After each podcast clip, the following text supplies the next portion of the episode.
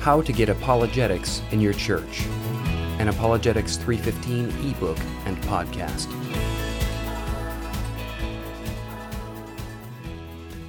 Questions Are a Good Thing by Luke McKinnon.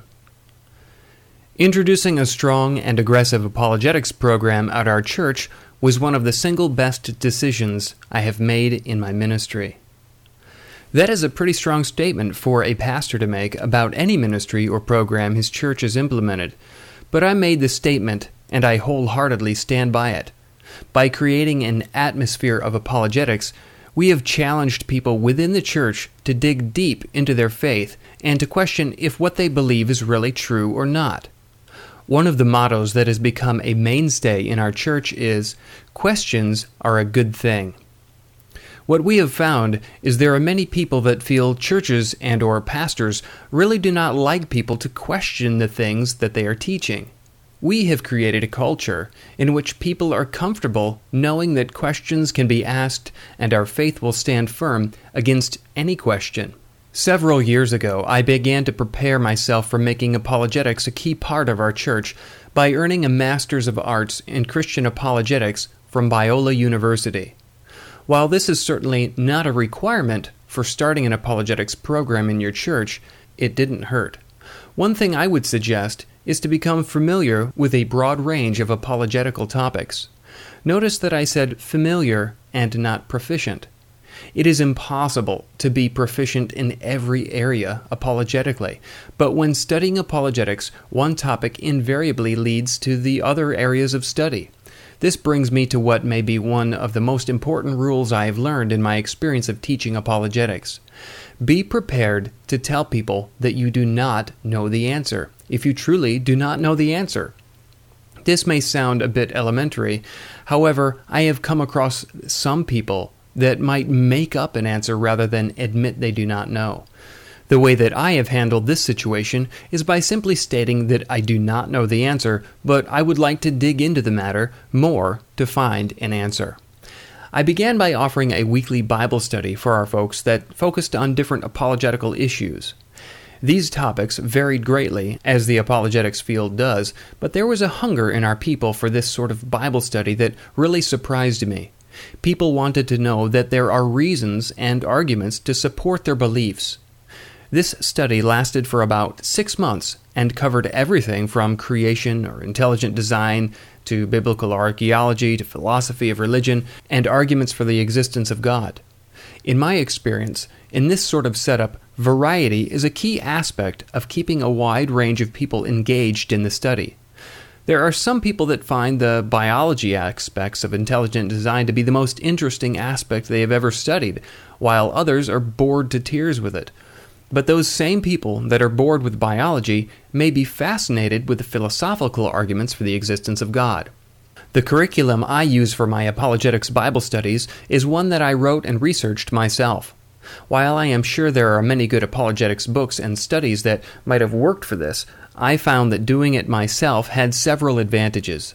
The primary advantage of developing my own curriculum was that I had to study it in order to present it.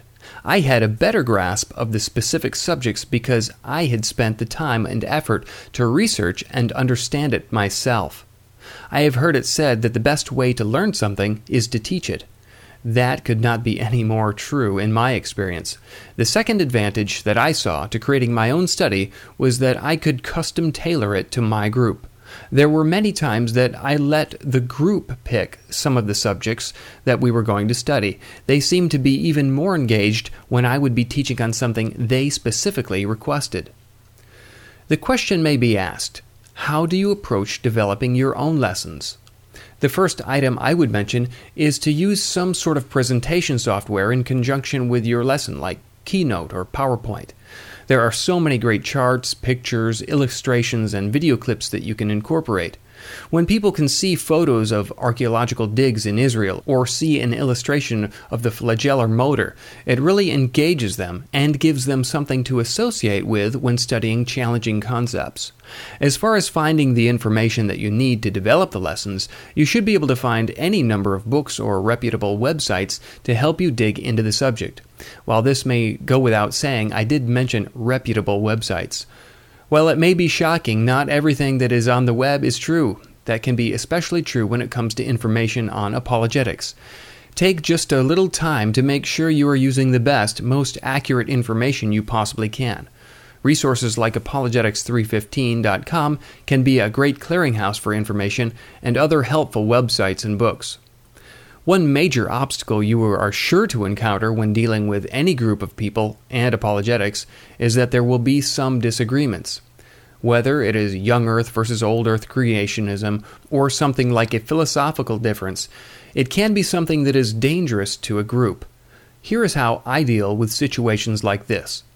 The first study, and thereafter for new folks, I hand out what I call my diagnostic framework for theological differences. This one page sheet basically says that there are going to be differences in opinion, and I group these differences into primary, secondary, and tertiary issues. Primary issues are ones that I believe your salvation is contingent on. Secondary issues may not be directly linked to your salvation, but are necessary to have a cogent Christian worldview. Tertiary issues are ones that, in the scheme of things, don't really matter, and we can agree to disagree. There are some that will call me a heretic on both sides, but I teach both young earth and old earth creation arguments in my class. Personally, I feel that this is a tertiary subject, and I will share my view with the class, but will also share arguments from both sides.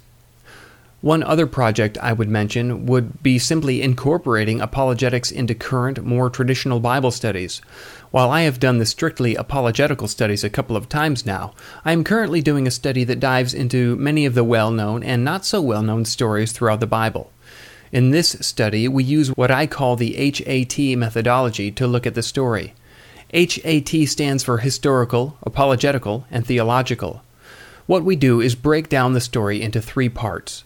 The historical part will deal with timing, culture, region, other events, etc. The purpose is to set the stage for the story itself. History and culture is an important apologetical tool. The apologetical section looks at evidence or proof we may or may not have for the story or events surrounding the story. Lastly, we examine the theological implications and lessons of the story. We do not want to fall into the trap of sterilizing Scripture with apologetics.